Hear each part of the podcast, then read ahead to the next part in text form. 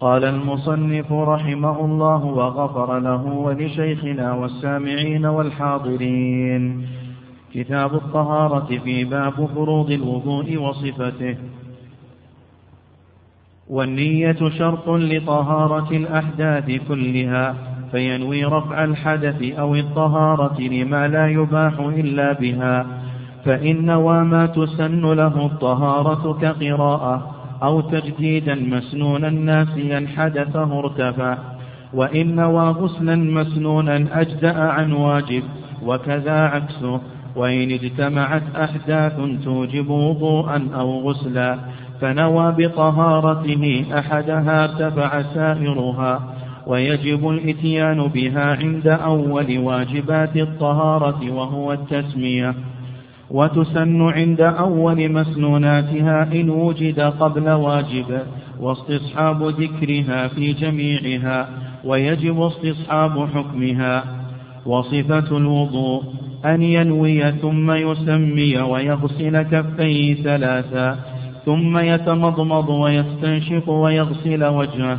من منابت شعر الرأس إلى من حدر من اللحيين والذقن طولا. ومن الأذن إلى الأذن عرضا وما فيه من شعر خفيف والظاهر الكثيف مع ما استرسل منه ثم يديه مع المرفقين ثم يمسح كل رأسه مع الأذنين مرة واحدة ثم يغسل رجليه مع الكعبين ويغسل الأقطع بقية المفروض. ف...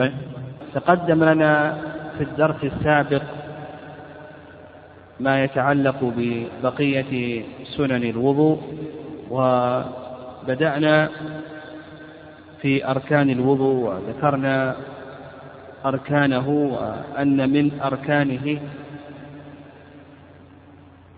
الترتيب والموالاة. قبل ذلك ما جاء في القرآن من غسل الوجه واليدين ومسح الرأس وغسل الرجلين إلى آخره. وتكلمنا عن المضمضة والاستنشاق وأن المشهور من مذهب الإمام أحمد رحمه الله تعالى أنهما واجبان في الوضوء والغسل وأن هذا القول هو الظاهر من حيث الدليل. وذكرنا دليل ذلك من القرآن وكذلك أيضا من السنة.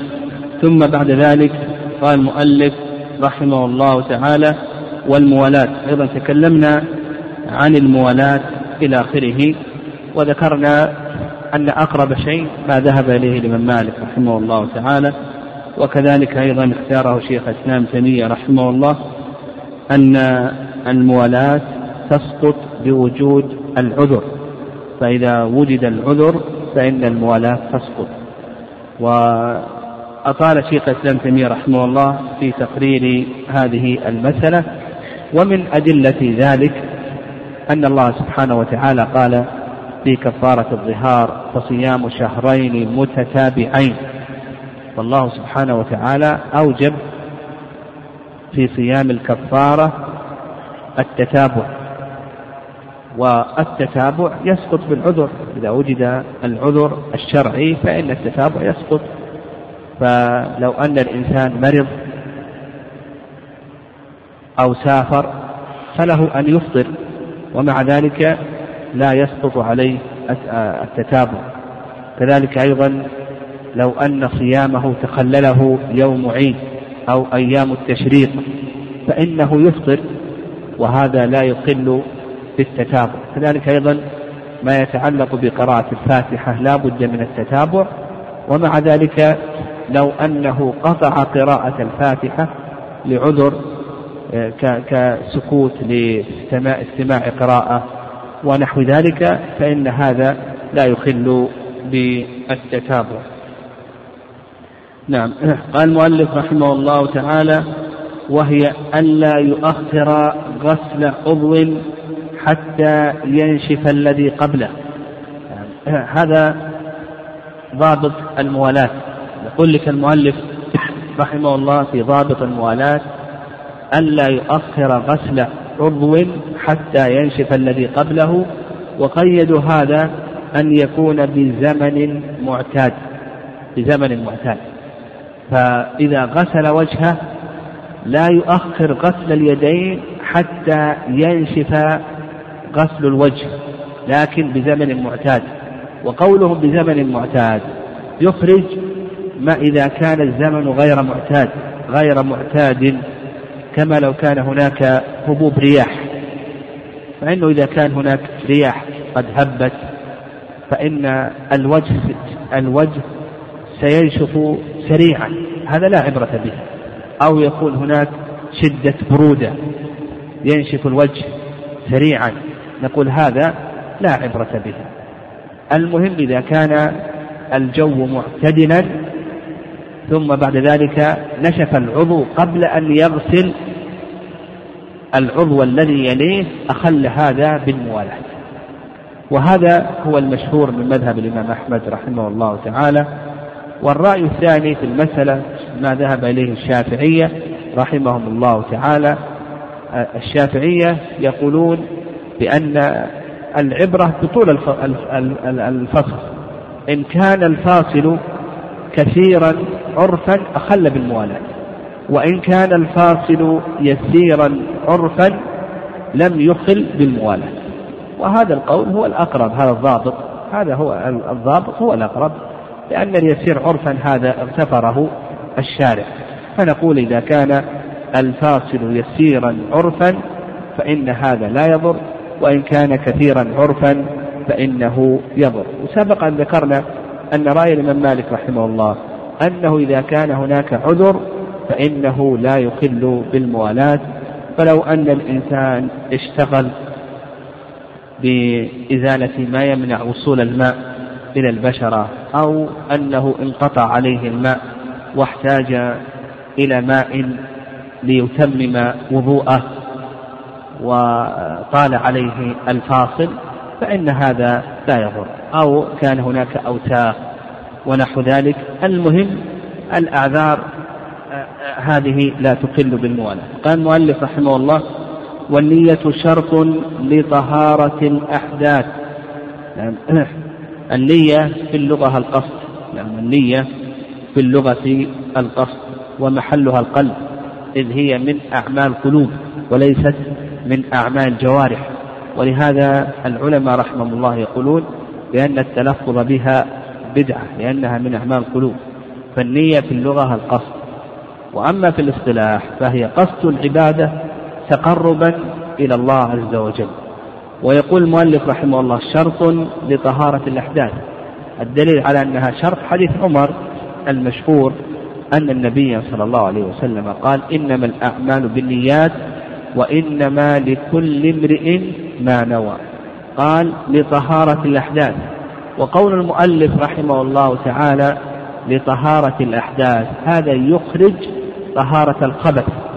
وسبق أن تكلمنا على هذه المسألة. فطهارة الخبث يعني إزالة النجاسة هذه لا تشترط لها النية. سبق أن ضربنا مثلا وقلنا بأن الثوب لو أصابه بول ثم بعد ذلك اندفق عليه الماء. أصاب الثوب بول ثم بعد ذلك اندفق عليه الماء وهو لم ينوي أن يغسله أن يطهره. فنقول ثم زال أثر النجاسة. نقول بأن الثوب يطهر أو نزل عليه المطر ونحو ذلك. فقوله لطهارة الأحداث هذا يخرج الأخباث فالخبث لا تشترط له النية. سبق أيضا أن ذكرنا الفروق بين طهارة الحدث وطهارة الخبث. ذكرنا هذه الفروق في أول درس أو ثاني درس نعم آه، في الطهارة. قال وقوله لطهارة الأحداث كلها يعني سواء حدث حدث أصغر أو كان حدثا أكبر أو كان تيمما يعني في الوضوء والغسل تيمم هذه هذه الأشياء لا بد لها من النية. وهذا ما عليه جماهير العلماء رحمهم الله تعالى خلافا لأبي حنيفة. قال فينوي رفع الحدث يعني صور النية. هنا ذكر المؤلف رحمه الله صور النية. الصورة الأولى أن ينوي رفع الحدث هذه الصورة الأولى. فإذا نوى رفع الحدث ارتفع حدثه. الصورة الثانية قال أو الطهارة لما لا يباح إلا بها. هذه الصورة الثانية. أن ينوي الطهارة لعبادة تشترط لها النية تشترط لها الطهارة. أن ينوي الطهارة لعبادة تشترط لها الطهارة. مثلا ما نوى رفع الحدث لكن نوى الصلاة نوى أن يصلي ثم قام توضأ نقول ارتفع حدثه لأن الطهارة لا تباح لأن الصلاة لا تباح إلا بالطهارة.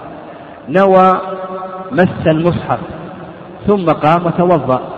نقول بأن حدثه يرتفع فالصورة الثانية أن ينوي الطهارة لما لا يباح إلا بها أي بالطهارة.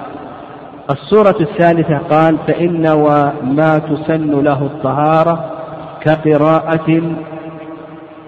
نعم. هذه الصورة الثالثة. الصورة الثالثة أن ينوي ما تسن له الطهارة. وما نوى رفع الحدث لكن نوى ما تسن له الطهارة. مثل القراءة أراد أن يقرأ القرآن عن ظهر قلب. يستحب أن يقرأ على طهارة. أراد أن يدعو الله سبحانه وتعالى. هو محدث أراد أن يدعو الله سبحانه وتعالى. فقام توضأ لأن الدعاء يستحب أن يكون على طهر. من آداب الدعاء أن يكون على طهارة. وقام توضأ. نقول بأن حدثه يرتفع. إذا أراد أن ينام كونه ينام على طهارة هذا مستحب. فذهب وتوضأ نقول بأن حدثه ارتفع له أن يصلي. فالصورة الثالثة أن ينوي ما تسن له الطهارة. ومثل المؤلف رحمه الله قال كقراءة. قال الصورة الرابعة قال أو تجديدا مسنونا ناويا ناسيا حدثه ارتفع. هذه الصورة الرابعة من صور النية أن ينوي تجديدا مسنونا. يعني أن ينوي الوضوء مرة أخرى. يعني الوضوء مرة أخرى. أن ينوي تجديدا مسنونا. يعني يقصد أن يتوضأ مرة أخرى. وقد نسي نسي أنه محدث. يظن أنه محدث. يظن أنه متطهر. فأراد أن يتوضأ مرة أخرى يعني أن يجدد وضوءه. فيقول لك المؤلف رحمه الله يرتفع حدثه. يقول بأن حدثه يرتفع. لكن متى يكون التجديد مسنونا؟ يعني إعادة الوضوء مرة أخرى أن يتوضأ مرة أخرى متى يكون؟ إذا صلى في الوضوء الأول. العلماء يقولون إذا صلى في الوضوء الأول فإن هذا التجديد يكون مسنونا. أما إذا لم يصلي به صلاة فإنه لا يكون مسنونا. فالصورة الرابعة أن ينوي تجديدا مسنونا ناويا ناسيا حدثه فيرتفع الحدث. يعني نسي أنه محدث وأراد يعني يظن أنه متطهر وأراد أن يجدد الوضوء لكن متى يكون تجديدا مسنونا؟ إذا صلى في الوضوء الأول. هذه صور النية أربع صور. قال لك المؤلف رحمه الله وإن نوى غسلا مسنونا أجزأ عن واجب. الغسل المسنون هل يجزئ عن الواجب أو العكس؟ يقول لك المؤلف رحمه الله تعالى إذا نوى غسلا مسنونا. كغسل كالغسل ليوم العيد. الغسل ليوم العيد. هذا غسل مسنون. رجل أصبح في يوم العيد وعليه حدث أكبر. فاغتسل وهو ينوي الغسل ليوم العيد. الغسل لصلاة العيد. فيقول لك المؤلف رحمه الله تعالى إذا نوى غسلا مسنونا أجزأ عن واجب. إذا نوى غسلا مسنونا أجزأ عن واجب. نوى الغسل لصلاة العيد وعليه حدث أكبر فإنه يجزئه عن الواجب. وقيد بعض العلماء يعني يجزئه عن الواجب كالغسل عن الجنابة. وقيد بعض العلماء أن يكون ناسيا لغسل الجنابة. وبعض العلماء ما قيد أطلق الأمر.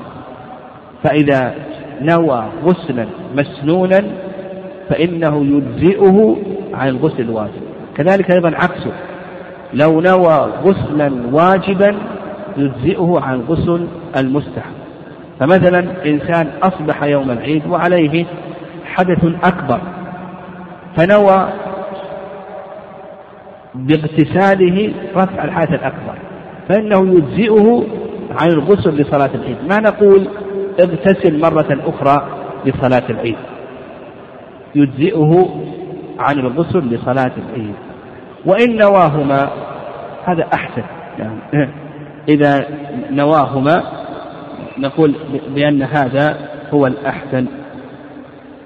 قال المؤلف رحمه الله تعالى وكذا عكسه يعني إذا نواهما هذا أحسن ويحصل له ثوابهما جميعا.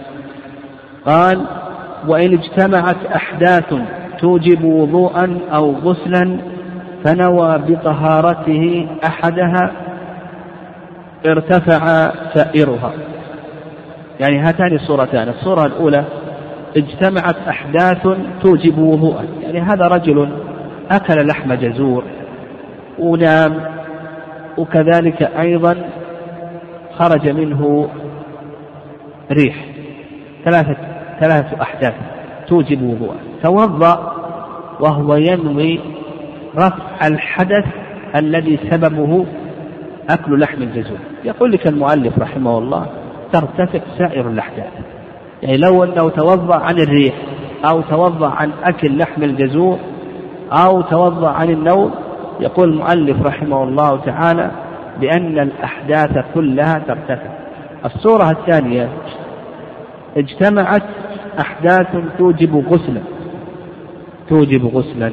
يعني مثلا رجل حصل منه جماع لزوجته وحصل منه خروج المني. حصل منه الجماع وحصل منه خروج المني. فنوى بغسله أحدها. نوى بالغسل أنه عن الجماع. فيرتفع ترتفع سائر الأحداث.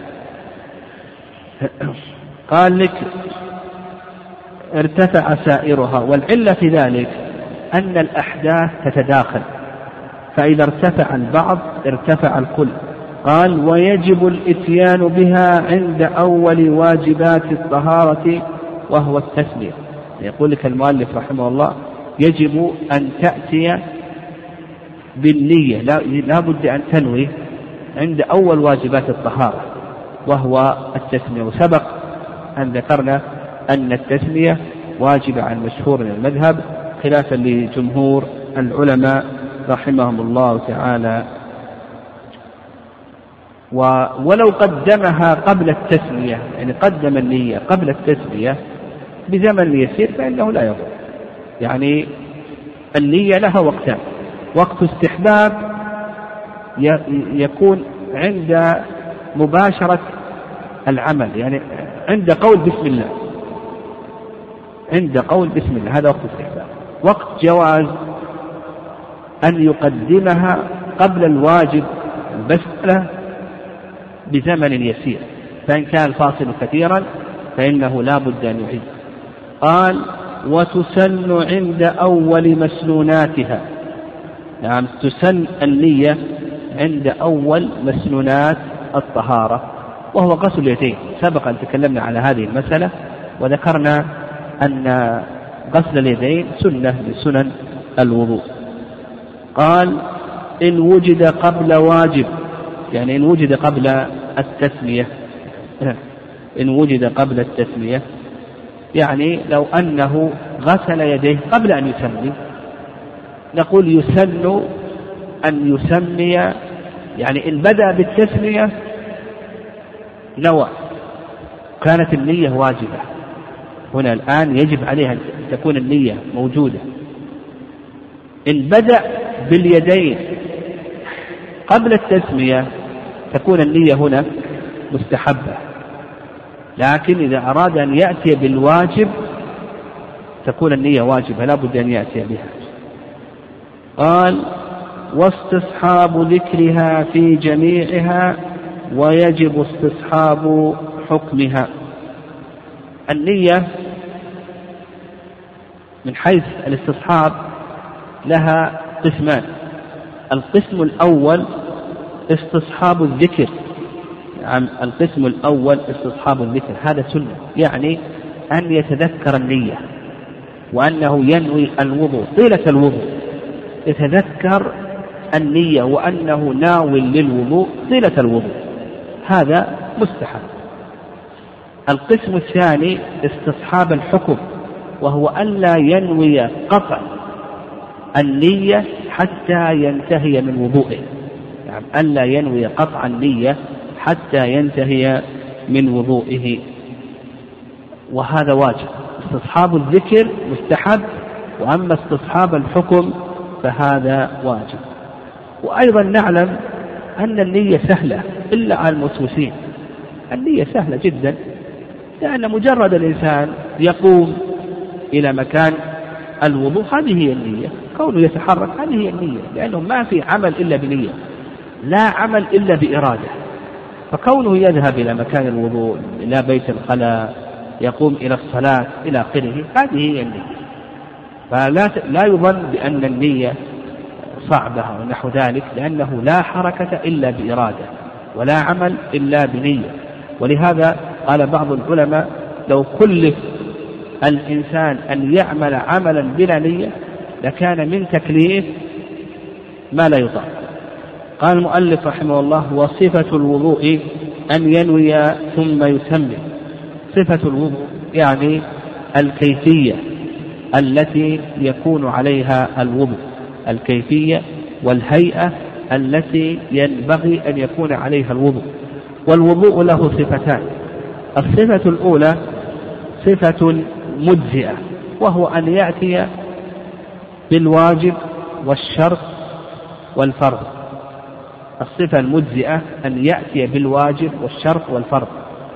والصفة الثانية صفة كاملة وهي أن يأتي بالإضافة إلى ما تقدم بالمستحبات.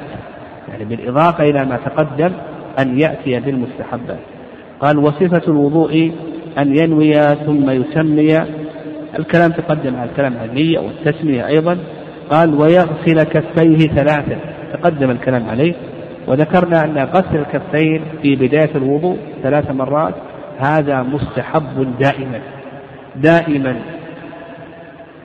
في أول كل وضوء يستحب لك أن تغسل يديك ثلاث مرات إلا إذا كان الإنسان قائما من نوم الليل الناقض للوضوء فإنه يجب عليه تقدم الكلام على ذلك. قال ثم يتمضمض. أيضا تكلمنا عن المضمضة وذكرنا أن المضمضة لها صفتان ويستنشق أيضا تكلمنا عن الاستنشاق وذكرنا أن الاستنشاق له صفتان وأيضا السنة أن يبدأ بالمضمضة ثم الاستنشاق وألا يفصل بين المضمضة والاستنشاق لأنه لم يثبت عن النبي صلى الله عليه وسلم حديث في الفصل بين المضمضة والاستنشاق بل يأخذ غرفة يتمضمض ببعضها ويستنشق ببعض الآخر. قال ويغسل وجهه من منابت شعر الرأس إلى من حدر من اللحين تقدم الكلام على غسل الوجه وذكرنا أنه واجب بالإجماع. هنا ذكر المؤلف رحمه الله حد الوجه. قال من منابت شعر الرأس. من منابت شعر الرأس المعتاد.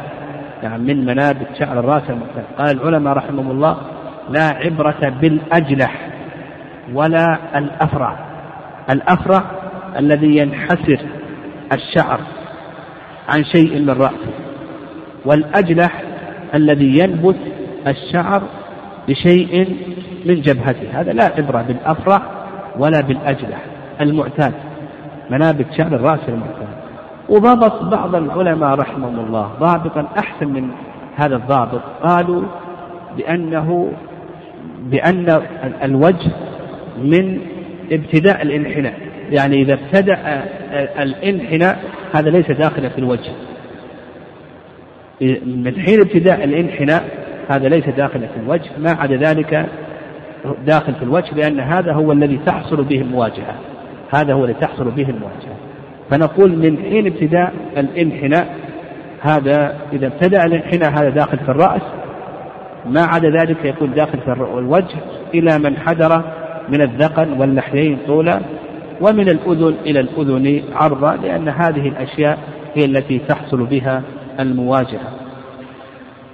قال ومن الأذن إلى الأذن عرضا وما فيه من شعر خفيف والطاهر الكثيف والطاهر الكثيف مع ما استرسل منه ثم يديه مع المرفقين. وقال لك المؤلف رحمه الله الشعر لا يخلو من حالتين إما أن يكون خفيفا فهذا يجب عليك أن تغسل الخفيف وما وراءه من البشرة. يعني إذا كان خفيفا فإنه يجب عليك أن تغسل هذا الخفيف وما وراءه من البشرة وإن كان كثيفا كان كثيفا فإن فإن الواجب عليك أن تغسل الظاهر منه. إذا كان كثيفا اللحية كثيفة يجب عليك أن تغسل الظاهر. وأما الباطن فإنه يستحب لك أن تخلل تقدم الكلام على التخليل وأن التخليل يستحب أن يكون في بعض الأحيان. واعلم أن تطهير الشعر له ثلاث حالات. تطهير الشعر له ثلاث حالات. الحالة الأولى في الغسل. الحالة الأولى في الغسل. يجب تطهير الشعر مطلقا. الظاهر والباطن. الخفيف والكثيف. نقول الحالة الأولى في الغسل أو إذا كان في الغسل عموما. نقول يطهر الشعر الخفيف والكثيف. والظاهر والباطن.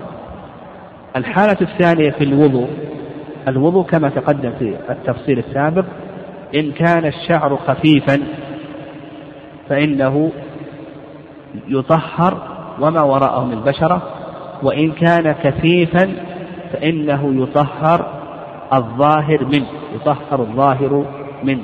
وأما الباطن فإنه يستحب أن يخلل أحيانا. القسم الثالث والحالة الثالثة في التيمم. نعم في التيمم لا يجب أن تطهر الشعر. عموما سواء كان التيمم على حدث أكبر أو كان على حدث أصغر لا يجب أن يطهر الشعر. فعندنا ثلاث حالات لأن التيمم هذا طهارته طهارة معنوية ليست طهارة حسية. قال المؤلف رحمه الله مع ما استرسل منه ثم يديه مع المرفقين. نعم. أيضا بعد ذلك تغسل يديك مع المرفقين وضابط اليد كما أشار المؤلف إلى آخر المرفق يعني من من أول الأصابع من أطراف الأصابع من أطراف الأصابع إلى آخر المرفق. نعم إلى آخر المرفق. لا بد أن يكون من أطراف الأصابع. ولا يكتفى بالغسل السابق لأن الغسل السابق سنة وقبل الوجه. فالغسل بعد الوجه لا بد أن يكون من أطراف الأصابع إلى آخر المرفق. الظاهرية لا يرون غسل المرفق. نعم لا يرون غسل المرفق لأن الله سبحانه وتعالى قال وأيديكم إلى المرافق. لكن الجواب عن هذا سهل. يقول بأن قوله تعالى مع المرافق يعني وأيديكم إلى المرافق يعني مع المرافق نعم مع المرافق. وأيديكم إلى المرافق بمعنى مع المرافق ويدل ومن ذلك قول الله عز وجل ويزدكم قوة إلى قوتكم يعني مع قوتكم. ولا تأكلوا أموالهم إلى أموالكم يعني يعني مع أموالكم. وثبت في صحيح مسلم من حيث أبي هريرة أن النبي صلى الله عليه وسلم توضأ فغسل يديه حتى أشرع في العضد. توضأ فغسل يديه حتى أشرع في العضد. فكون النبي صلى الله عليه وسلم أشرع في العضد هذا يدل على أن النبي صلى الله عليه وسلم غسل مرفقه. قال ثم يمسح كل رأسه. نعم أيضا مسح جميع الرأس كما تقدم ذكرنا أن هذا هو مذهب مالك والإمام أحمد ومذهب أبي حنيفة أنه يقتصر على الربع ومذهب الشافعي أنه يقتصر على اسم المسح إذا حصل اسم المسح أجزاء لكن الصواب في هذه المسألة ما ذهب إليه مالك والإمام أحمد. وكما ذكرنا الآية تدل لذلك وأيضا أنه لم يرد أن النبي صلى الله عليه وسلم اقتصر على مسح بعض الرأس. هذا لم يثبت عن النبي صلى الله عليه وسلم. اللي اقتصر فيه على مسح الرأس إذا كان عليه عمامة لأن العمامة يمسح عليها بدلا عن مسح الرأس. قال مع الأذنين. نعم مع الأذنين. نعم. آه، مرة واحدة. نعم. الأذنين ال ال الواجب هو أن يمسح أن يمسح الواجب هو أن يمسح سماخي أذنيه وظاهر أذنيه هذا الواجب. بحيث أنه يدخل إصبعيه في سماخي سقف الأذنين ويمسح في إبهاميه ظاهر أذنيه وكيفما مسح؟ أجل. كيفما مسح؟ أجل. لكن هذا هو الواجب. وأما الغضاريف غضاريف الأذن فهذه لا يجب أن تمسح. لكن لو طهرها في بعض الأحيان فهذا لا بأس ويكون داخل إن شاء الله في سنن الفطرة. ومسح الرأس أيضا كيفما مسح أجزل نعم كيفما مسح أجزل لكن لو طبق ما ورد في الحديث أنه يبدأ من مقدم رأسه إلى قفاه ثم يردهما إلى المكان الذي بدأ منه هذا لكان أحسن. لأن هذا الوارد في حديث عبد الله بن زيد رضي الله تعالى عنه. قال ثم يغسل رجليه مع الكعبين. أيضا الكلام في غسل الرجلين مع الكعبين كالكلام في غسل اليدين مع المرفقين. تقدم أن هذا هو قول الجمهور وأن الظاهرية يقولون لا يجب أن تغسل الكعبان وذكرنا دليلهم وكيف الجواب عليه. وحديث أبي هريرة رضي الله تعالى عنه أن أنه قال أن النبي صلى الله عليه أن النبي صلى الله عليه وسلم توضأ فغسل رجليه حتى أشرع في الساق. غسل رجليه حتى أشرع في الساق. فكونه غسل رجليه حتى أشرع في الساق يدل على أنه غسل كعبيه قال ويغسل الأقطع بقية الم... ويغسل الأقطع بقية المفروض. الأقطع الذي قطع شيء من محل الفرض. قطع منه شيء من محل الفرض. عندنا رجل عندنا رجل قطع من منتصف الساعد يغسل الباقي. نعم يغسل الباقي بقية المفروض. أو قطع من منتصف القدم. يعني فإنه يغسل الباقي. قال فإن قطع من المفصل غسل رأس العضد منه. إذا قطع من المفصل يغسل رأس العضد. وإن قطع من الذراع يعني قطع من الذراع فإنه لا يجب عليه شيء. سقط المحل. يعني ما نقول اغسل رأس العضد من الذراع لا. قال وهنا أيضا ننتبه فإن قطع من المفصل غسل رأس العضد هذا إن كان بقي شيء من المرفق. أما إن كان المرفق زال بالكلية فإنه لا يجب عليه أن يغسل شيء أن يغسل شيئا هذا لا يجب عليه لأن لأن المحل قد زال. قال ثم يرفع بصره إلى السماء. يعني يعني إذا انتهى من الوضوء يقول لك المؤلف رحمه الله تعالى يرفع بصره إلى السماء وهذا هذا لا دليل عليه. يعني هذا لا دليل عليه. كذلك أيضا التوجه إلى القبلة. يعني كون بعض الناس يتوجه إلى القبلة ويرفع بصره إلى السماء الحديث الوارد في ذلك ضعيف. في رفع البصر إلى السماء هذا ضعيف لا يثبت. فكونه بعض الناس يتوجه القبلة أو يرفع بصره إلى السماء أو يرفع السبابة هذه كلها لا أصل لها. هذه الأشياء كلها لا أصل لها. قال لك ويقول ما ورد. والذي وارد الذي ثبت عن النبي صلى الله عليه وسلم كما جاء في حديث عمر رضي الله تعالى عنه في الصحيح أشهد أن لا إله إلا الله وحده لا شريك له وأشهد أن محمدا عبده ورسوله. هذا الذي ثبت في صحيح مسلم. في الترمذي اللهم اجعلني من التوابين واجعلني من المتطهرين. لكن هذه اللفظة أعلت بالاضطراب نعم أعلت بالاضطراب وورد عن أبي سعيد. نعم ورد عن أبي سعيد موقوفا على أبي سعيد. سبحانك اللهم ربنا وبحمدك. أشهد أن لا إله إلا أنت. أستغفرك وأتوب إليك. لكن ما دام أنه موقوف على أبي سعيد هذا يفعل في بعض الأحيان. يعني نقول بأنه يؤتى به في بعض الأحيان. فقوله يقول ما ورد إلى آخره ذكرنا الشهادة وأما قول اللهم اجعلني من التوابين ففيها نظر وقول سبحانك اللهم ربنا وبحمدك قلنا هذا ورد عن أبي سعيد رضي الله تعالى عنه يؤتى به في بعض الأحيان. قال وتباح معونته. يعني لا بأس أن يعان المتوضئ والمغتسل بأن يصب عليه ونحو ذلك. فإن هذا جائز ولا بأس به. وقد ذكر ابن القيم رحمه الله تعالى قال لم يكن من هدي النبي صلى الله عليه وسلم أن يصب عليه الماء كلما توضأ ولكن تارة يصب على نفسه وربما عاونه من يصب عليه. قلت تارة يصب على نفسه وتارة ربما عاونه من يصب عليه. على كل حال المؤلف رحمه الله يقول بأن معونته مباحة. يعني مباحة ونص عليها المؤلف رحمه الله لأن بعض السلف لا يرى مثل هذا. يعني لا يرى مثل هذا العمل لكن ما دام أنه ثبت عن النبي صلى الله عليه وسلم كما حيث المغيرة بن شعبة رضي الله تعالى عنه يعني أنه صب على النبي صلى الله عليه وسلم لما توضأ يقول نصير إلى ما دلت عليه السنة فتباح معونته. قال المؤلف رحمه الله تعالى وتنشيف أعضائه. يعني يقول المؤلف رحمه الله تعالى يباح تنشيف الأعضاء. وهذا ما عليه جمهور العلماء. يعني هذا ما عليه جمهور العلماء رحمهم الله تعالى أنه يباح تنشيف الأعضاء. وقد ورد ذلك عن عثمان وأنس يعني والحسن بن علي ورد ذلك عن عثمان والحسن أنس والحسن بن علي رحمهم الله.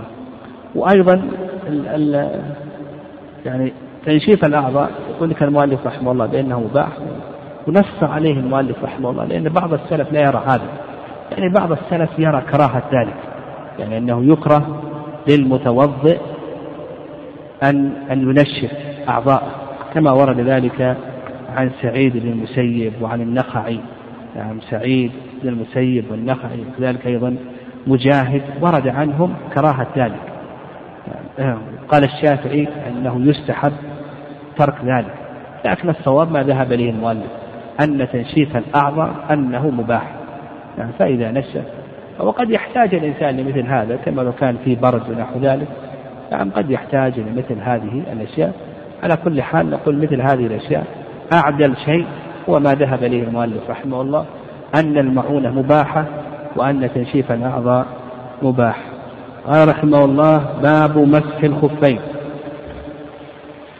المسح في اللغة الإمرار. المسح في اللغة الإمرار. وأما في الاصطلاح فهو إمرار اليدين مبلولتين على الخفين. إمرار اليدين مبلولتين على الخفين وعلى الخفين ونحوهما وما يلحق بهما. نقول إمرار اليدين مبلولتين على الخفين ونحوهما كالجوارب وما يلحق بهما كالعمامة كما سيأتينا إن شاء الله. والخفان تثنية خف والخف هو ما يلبس على الرجل من الجلد. يعني الخف ما يلبس على الرجل من الجلد. ومناسبة مناسبة هذا الباب لما قبله أن المؤلف رحمه الله تعالى لما تكلم عن الوضوء وعن أحكامه ناسب أن يذكر المسح الخفين لأن المسح الخفين حكم يتعلق بأحد أعضاء الوضوء. ونقول المؤلف رحمه الله تعالى لما تكلم عن الوضوء وأحكامه ناسب أن يتكلم عن المسح الخفين لأن المسح على الخفين حكم يتعلق بأحد أحكام الوضوء. نعم والمسح على الخفين نعم هذا مذهب أهل السنة والجماعة. الرافضة الرافضة قبحهم الله. لا يرون المسح على الخفين مع أن علي بن أبي طالب رضي الله تعالى عنه. هو ممن روى أحاديث المسح على الخفين مع ذلك هم يخالفون أهل السنة والجماعة في هذه المسألة. ولهذا آه، بعض علماء أهل السنة إذا ألفوا في العقائد يذكرون أن من عقائد أهل السنة والجماعة المسح على الكفين ردا لأهل البدعة. ولهذا الإمام أحمد رحمه الله يرى أن المسح على الخفين أفضل من الغسل. لماذا يرى أن المسح أفضل من الغسل؟ كل ذلك ردا لأهل البدعة ردا للبدعة. يعني يرى أن المسح أفضل من الغسل كل هذا ردا للبدعة يعني كما سيأتي إن شاء الله. وأن بعض العلماء استدل المسح الخفين بقول الله عز وجل يا أيها الذين آمنوا إذا قمتم إلى الصلاة فاغسلوا وجوهكم وأيديكم إلى المرافق وامسحوا برؤوسكم وأرجلكم. قراءة الجر. حملوا قراءة الجر على آه، ما إذا كان على الرجل جلد آه، خف من جلد ونحو ذلك فإنه يمسح عليها. والأحاديث الواردة في المسح الخفين حكيت بأنها من المتواتر. يعني حكيت بأنها من المتواتر. والإمام أحمد رحمه الله يقول سبعة وثلاثون نفسا يروون المسح عن النبي صلى الله عليه وسلم. وسبعة وثلاثون نفسا يروون المسح عن النبي صلى الله عليه وسلم. ويقول الإمام أحمد أيضا ليس في قلب شيء من المسح الخفين فيه أربعون حديثا عن النبي صلى الله عليه وسلم. والحسن البصري يقول حدثني سبعون صحابيا. يعني الحدث الحسن البصري رحمه الله يقول حدثني سبعون صحابيا. وفي خلاف قديم عن بعض السلف من الصحابة رضي الله تعالى عنهم. أيضا ورد عن الإمام مالك رحمه الله أنه يجوزه في السفر خاصة. لكن هذا كله هذا كله فيه نظر. الحمد لله الآن آه، استقر على نعم نعم. على أنه آه، مشروع في السفر وفي الحضر إلى آخره. لكن كما تقدم أنه آه، كما قال شيخ الإسلام تيمية رحمه الله خفي أصله على بعض السلف وأنكره بعض الصحابة رضي الله تعالى عنهم. لكن ما دام على حيث فيه متواتر فالمعتبر هو ما ورد عن النبي صلى الله عليه وسلم. قال رحمه الله تعالى يجوز لمقيم يوما وليلة. نعم. يقول لك المؤلف رحمه الله يجوز. نعم. لمقيم يوما وليلة.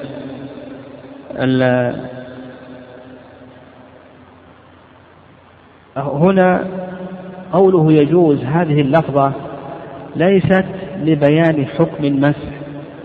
وإنما لبيان مدة المسح وأن المسح لمن كان مقيما لا يجوز إلا لمدة يوم وليلة فقوله يجوز هنا ليس لبيان حكم المسح.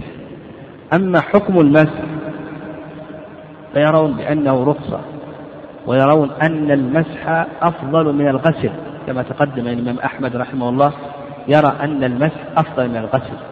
والعلة في ذلك هو رد أهل البدع الرد على أهل البدع.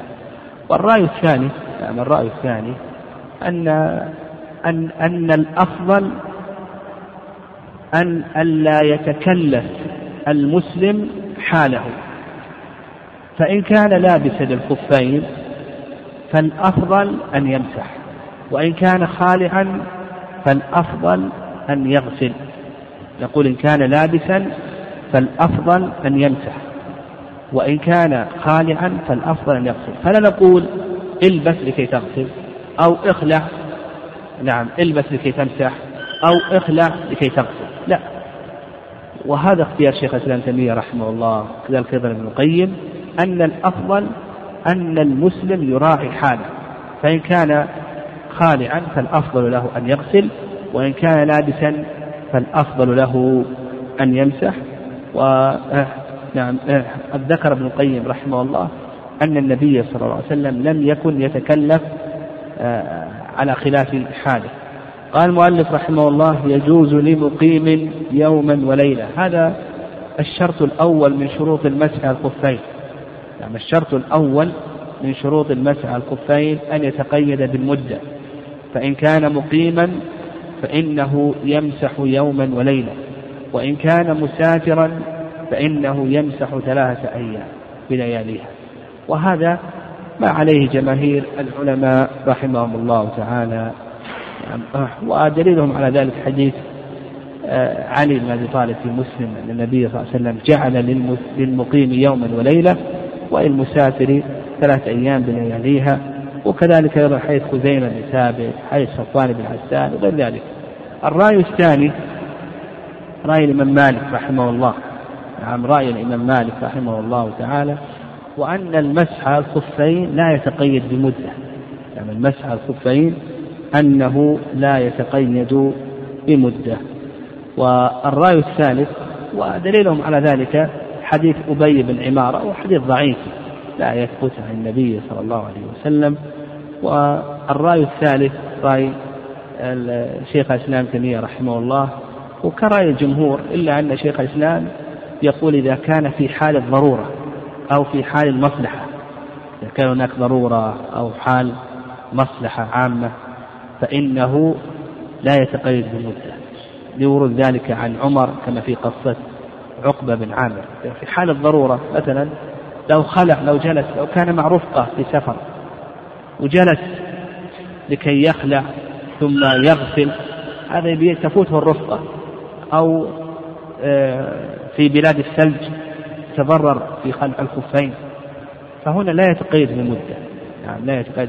أو في المصلحة العامة كحال البريد يعني الذي ينقل الرسائل لخليفة المسلمين. هنا لا يتقيد بالمدة قال من حدث بعد لبس. ولما قال لك المؤلف رحمه الله بأن المدة للمقيم يوم وليلة والمسافر ثلاثة أيام بلياليها متى تبدأ؟ قال لك من حدث بعد لبس. وهذا قول جمهور أهل العلم. يعني, يعني لا تبدأ المدة من أول اللبس. لا تبدأ من أول حدث بعد اللبس. فلو لبست في الساعة السادسة وأحدثت في العاشرة فإن المدة تبدأ من العاشرة فتمسح إلى العاشرة من الغد إذا كنت مقيما. وإن كنت مسافرا تمسح ثنتين وسبعين ساعة من العاشرة. تمسح ثنتين وسبعين ساعة. فالمؤلف رحمه الله تعالى يقول لك من أول حدث بعد الرأي الثاني في المسألة وهو اختيار النووي رحمه الله أن المدة تبدأ من أول مسح بعد الحدث. وانتبه بعد الحدث يخرج المسح الذي يكون تجديدا فإن المدة لا تبدأ به. فلو أنه جدد وضوءه أحدث. نعم لبس. ثم جدد وضوءه. ما تبدأ ومسح. لا تبدأ المسح لكن إذا أحدث ثم مسح فإن المدة تبدأ. فقد يلبس يلبس في الساعة السادسة ثم يجدد في الثامنة ثم يحدث في العاشرة ثم يمسح في الثانية عشرة متى تبدأ المدة؟ تبدأ في الساعة الثانية عشرة يعني من أول مسح بعد الحدث. على رأي الجمهور تبدأ في العاشرة أنهم يقولون من أول حدث بعد اللبس يعني من أول حدث بعد اللبس. والصواب في هذه المسألة هو ما ذهب إليه النووي رحمه الله وأيضا اختيار الشيخ السعدي ويدل لهذا أن الشارع جعل المدة كلها ظرفا للمسح. المدة جعلها كلها ظرفا للمسح. ولا يمكن أن يتحقق ذلك إلا إذا قلنا بأن المدة تبدأ من أول مسح بعد الحدث. لأن الشارع جعل المدة كلها محل للمسح ولا يتحقق ذلك إلا إذا قلنا بأن المدة تبدأ من أول مسح بعد حدث.